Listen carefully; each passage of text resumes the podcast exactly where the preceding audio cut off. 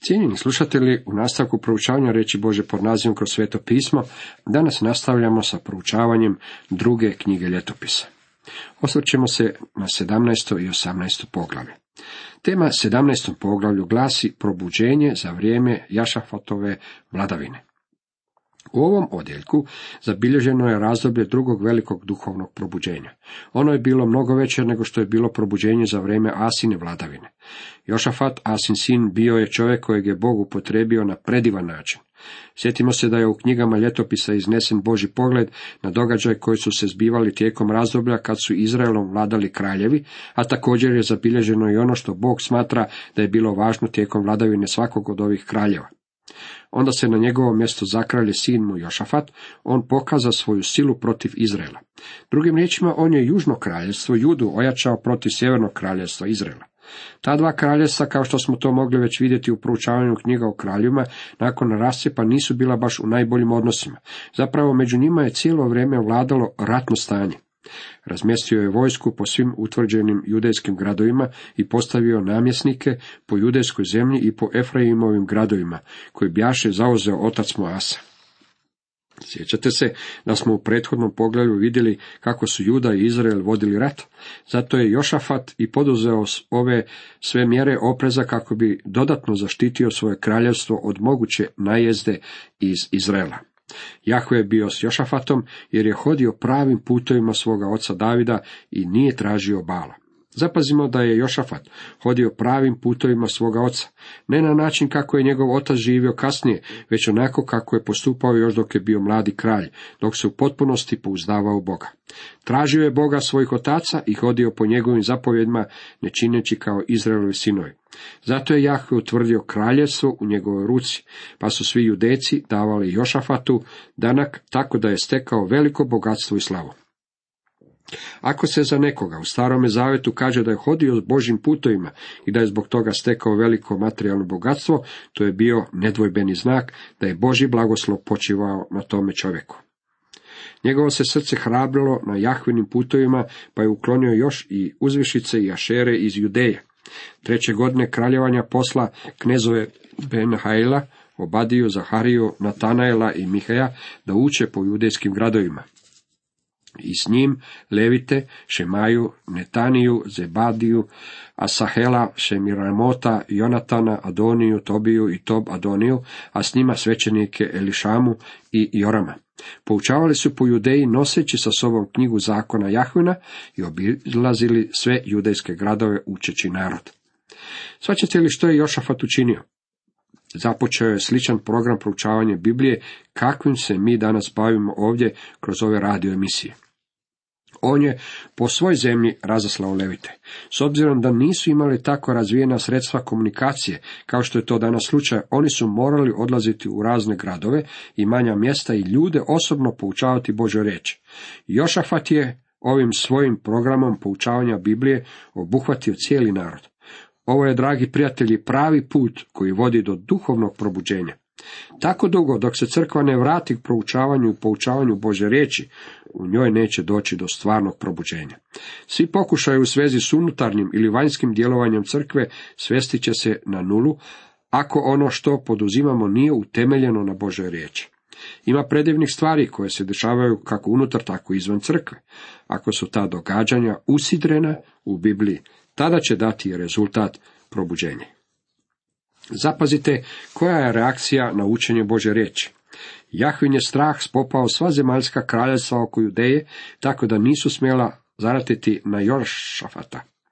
Sami su mu neki filistejci donosili darove i novčani danak, a Arapi mu dogonili sitnu stoku, po sedam tisuća i sedamstotina ovnova te sedam tisuća i sedamstotina jaraca. Tako je Jošafat sve više napredovao dok ne posade vrlo velik. Sazidao je u Judeji kule i gradove i skladišta. Jošafat je trebao izgraditi velika skladišta kako bi mogao pohranjivati sve silne darove koje su mu ljudi donosili. Vidite, ovog je čovjeka Bog predivno potrebio. Kada je u Judu došlo probuđenje, ono je imalo svog utjecaja na sve okolne narode. Probuđenje se proširilo. Čak su i filistejci okorjeli Davidovi neprijatelji, postali prijateljski prema njima i slali su im darove u srebru i zlatu. Probuđenje je prodrlo čak i među arapski narod, tako su Arapi Jošafatu dovodili ogromno stada stoke svake godine. Možemo također zapaziti kako protiv njih nije bio vođen niti jedan rat. Duhovno probuđenje je lijek za rat. Ako neki narod želi živjeti u miru, on se mora okrenuti Bogu. To je Božja metoda rada i oduvijek je bilo tako. Ako neki narod stalno vodi ratove, to je zato što se odvrati od Boga i njegove riječi.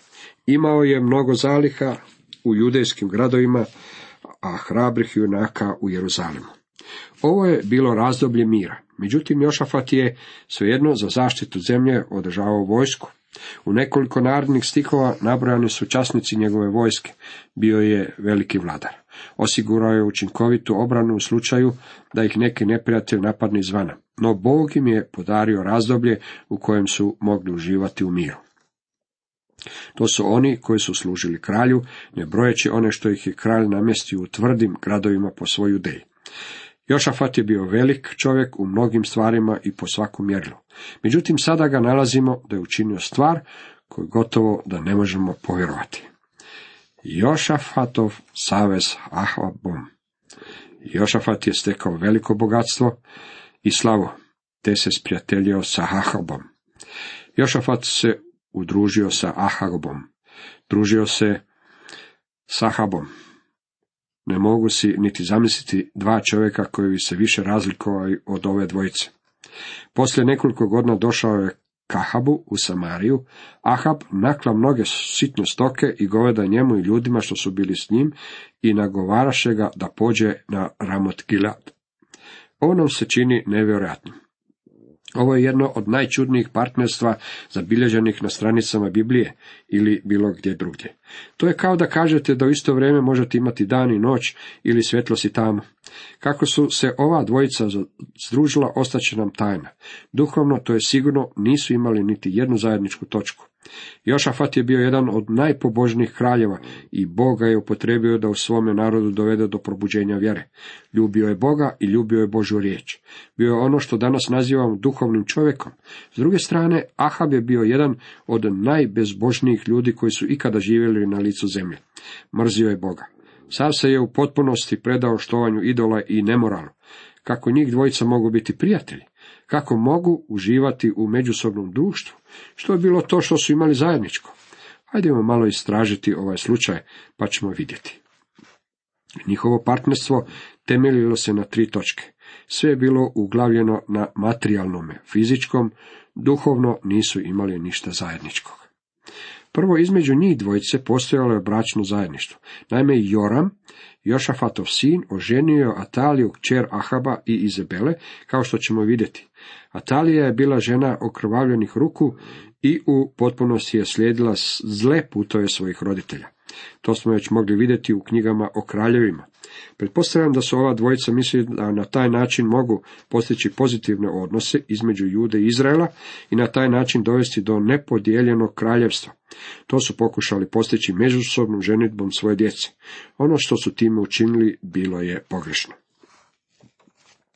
Ovo je također izraziti problem i u našoj suvremenoj kulturi. Možda ću mnogima zvučati kao neki propovjednik iz muzeja, ali moram progovoriti o temi koja je jasno izrečena u Bibliji. Postotak brakova koji završavaju razvodom sve više i više raste. Iako nisam autoritet na ovom području, postoji jedna stvar o kojoj mogu jasno i glasno progovoriti. Vjernik i nevjernik, kršćanin i nekršćanin ne bi smjeli stupati u bračnu vezu ni pod kojim uvjetima. Ovdje imamo Jošafatova sina, još duhovno vrućeg od nedavnog probuđenja koje je zahvatilo njegovu zemlju, kako se ženi za hladnokrvnog čer Ahaba i Izabele. To je dovelo do tragedije. U stvari tim je brakom Davidova kraljevska loza bila gotovo izbrisana. Slomljeni brakovi donijeli su više tragedije, slomljenih srca, slomljenih i uništenih života i neprilagođene djece, nego svi ostali problemi u svijetu zajedno. Neće upaliti bračna veza između osobe koja je pravi kršćanin i osobe koja nema veze s Bogom. Ako se ožene dvije nekršćanske osobe i jedna se nakon toga obrati, to je druga situacija. Apostol Pavao pisao je posebno o tom slučaju. Međutim, Bog ima dosta za reći protiv kršćanina koji namjerno upada u klopku bračnog vezivanja s nekršćaninom, ovdje se stvarno radi o klopke. Drugo, Jošafat i Ahab imali su trgovinski savez. Rečeno nam je da se Jošafat udružio s Ahazajom, Ahabovim sinom, kada je ovaj postao kralj nad Izraelom, pa su poslali brodove u Taršiš.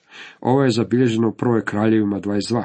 Ako i u drugoj ljetopisa 20 nalazimo ovo isto. Brodovi su bili poslani za trgovanje žitom i zlatom. Došlo je do brodoloma i teret je bio izgubljen. Bog nije želio blagosloviti ovaj savez. Treće, Jošafat i Ahab imali su vojni savez. Ahab je imao problema s aramejcima, zato je zatražio od Jošafata da s njime sklopi savez i da zajednički udare protiv Ramot Gileada. Jošafatu je priredio veliku proslavu, za koju je zaklao obilje sitne stoke i goveda. Na taj je način uvjerio Jošafata. Zapazimo da je Jošafat sada sjedio u zboru podrugljivaca, kako čitamo u psalmu 1.1. Ono što vojske Sjevernog kraljevstva nisu mogle postići protiv Južnog kraljevstva, Ahab je postigao ovim savezom, uključujući Jošafata, u rat protiv Aramejaca. Ovo nas podsjeća na Chamberlaina i Hitlera. Podsjeća nas na Jaltu, gdje su savez sklopili Roosevelt i Churchill. Siguran sam da se i danas sklapaju savezi. Savezi koje nikada nije trebalo sklopiti i koje Bog niti može, niti ih želi blagosloviti. Izraelski kralj Ahab upita judijskog kralja Jošafata, hoćeš li poći sa mnom na Ramot Gilead? On odgovori, ja sam kao i ti, moj narod kao i tvoj, s tobom ćemo u rat. Jošafat je bio sada u Ahabovoj obitelji međusobnom ženitbenom i ženitbom njihove djece. Zato je bio i spreman sklopiti s njime savez i reći, mi smo jedno, zajedno smo u ovome. Sjetimo se da je Bog bio taj koji je Jošafatu dao mir. Ahab je od njega tražio da krene s njim u ratni pohod. Jošafat je na to pristao. Ipak bio uznemiren. Svojim je umom sav bio za Boga i ova situacija u kojoj se vlastitom nepromišljenošću doveo, u njemu je stvarala osjećaj tiskobe. Jošafat još reče kralju Izraelskom, de posavjetuj se prije s Jahvom. Jošafat Boži čovjek rekao, hajdemo se prvo posavjetovati s Bogom i vidjeti što on kaže o cijeloj stvari. Tako je Ahab doveo cijelo brdo proroka. Tada kralj izraelski sakupi proroke, njih četiristotini upitaj, hoćemo li zavojštiti na Ramot Gilead ili da se okanim toga? Oni odgovoriše, idi, jer će ga Bog predati kralju u ruke. Tko su ovi proroci? To su balovi proroci. Jošafat je imao toliko zdravog razuma da vidi kako nešto nije bilo u redu. Ali Jošafat upita, ima li ovdje još koji prorok Jahvin, da i njega upitamo. Kralj Izraelski odgovori Jošafatu. Ima još jedan čovjek preko koga bismo mogli upitati Jahvu, ali ga mrzim, jer mi ne proriče dobra, nego uvijek samo zlo. To je Mihe, sin Jimlin. Jošafat reče, neka kralj ne govori tako. Jošafat mu je odgovorio, nećeš mi valjda reći da mrziš ovog čovjeka samo zato što ti predaje Božju riječ. Tako se Ahab složio da pozovu Božjeg proroka. Ima također i danas ljudi koji mrze čovjeka koji govori Božju riječ. Na njih se može jako dobro primijeniti stih iz Biblije, posadoh vam neprijateljem propovjedajući vam istinu? Mihe je bio jedan od velikih ljudi Biblije, kao što smo to već mogli vidjeti u prvoj knjizi o kraljevima 22. On je bio Boži čovjek koji je drugim ljudima prenosio Božju riječ. Ahabu je rekao istinu kada je bio u životnoj opasnosti. Sada su njega pozvali da čuju istinu. Izraelski kralj i judejski kralj Jošafat sjedili su svaki na svojem prestolju u svečanim haljinama, na gubnu pred samarijskim vratima, a proroci proricali pred njima. Možete li si zamisliti kako je izgledalo četiri stotine proroka koji su trčkarali naokolo i koji su govorili Ahabu, idi kreni na aramejskog kralja.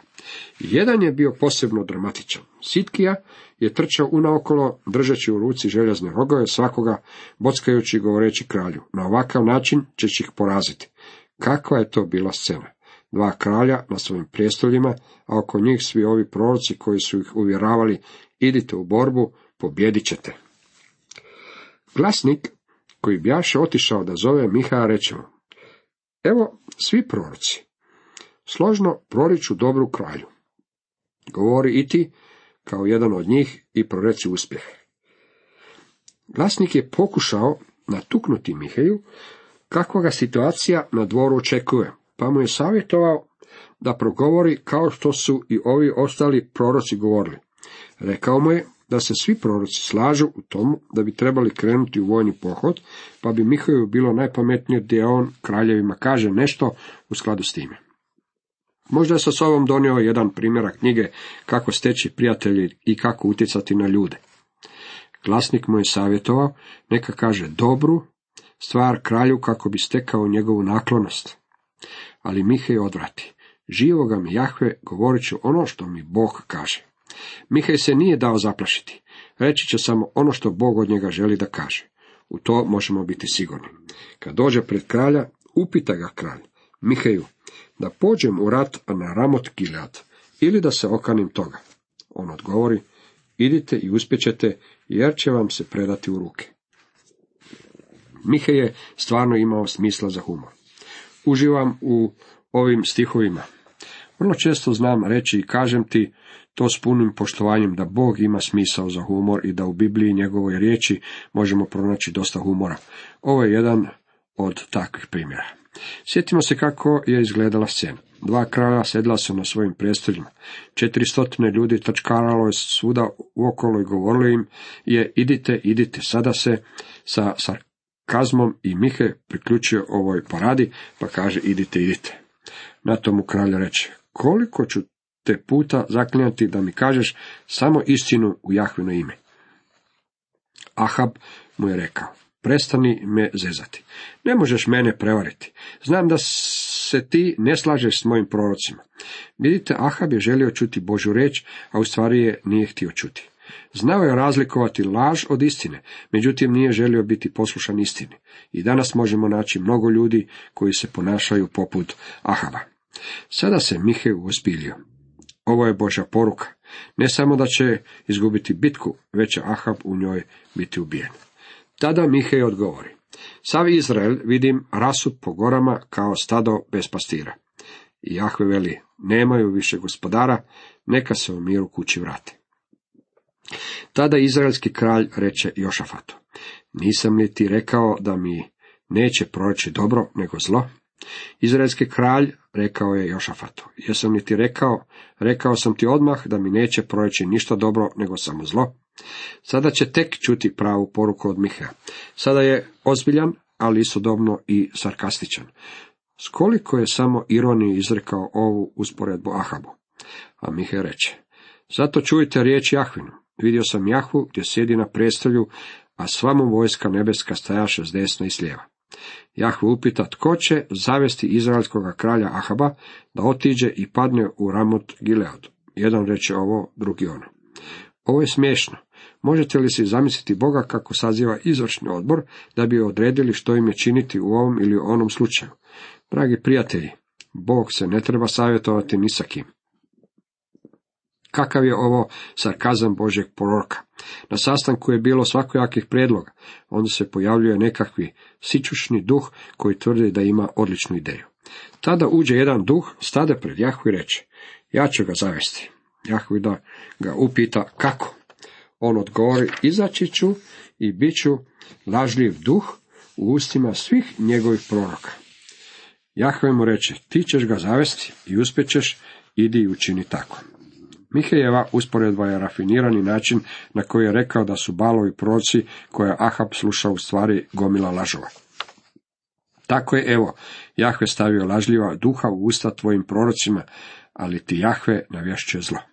Drugim riječima, ovi ti proroci nisu govorili istinu. Bog će te osuditi.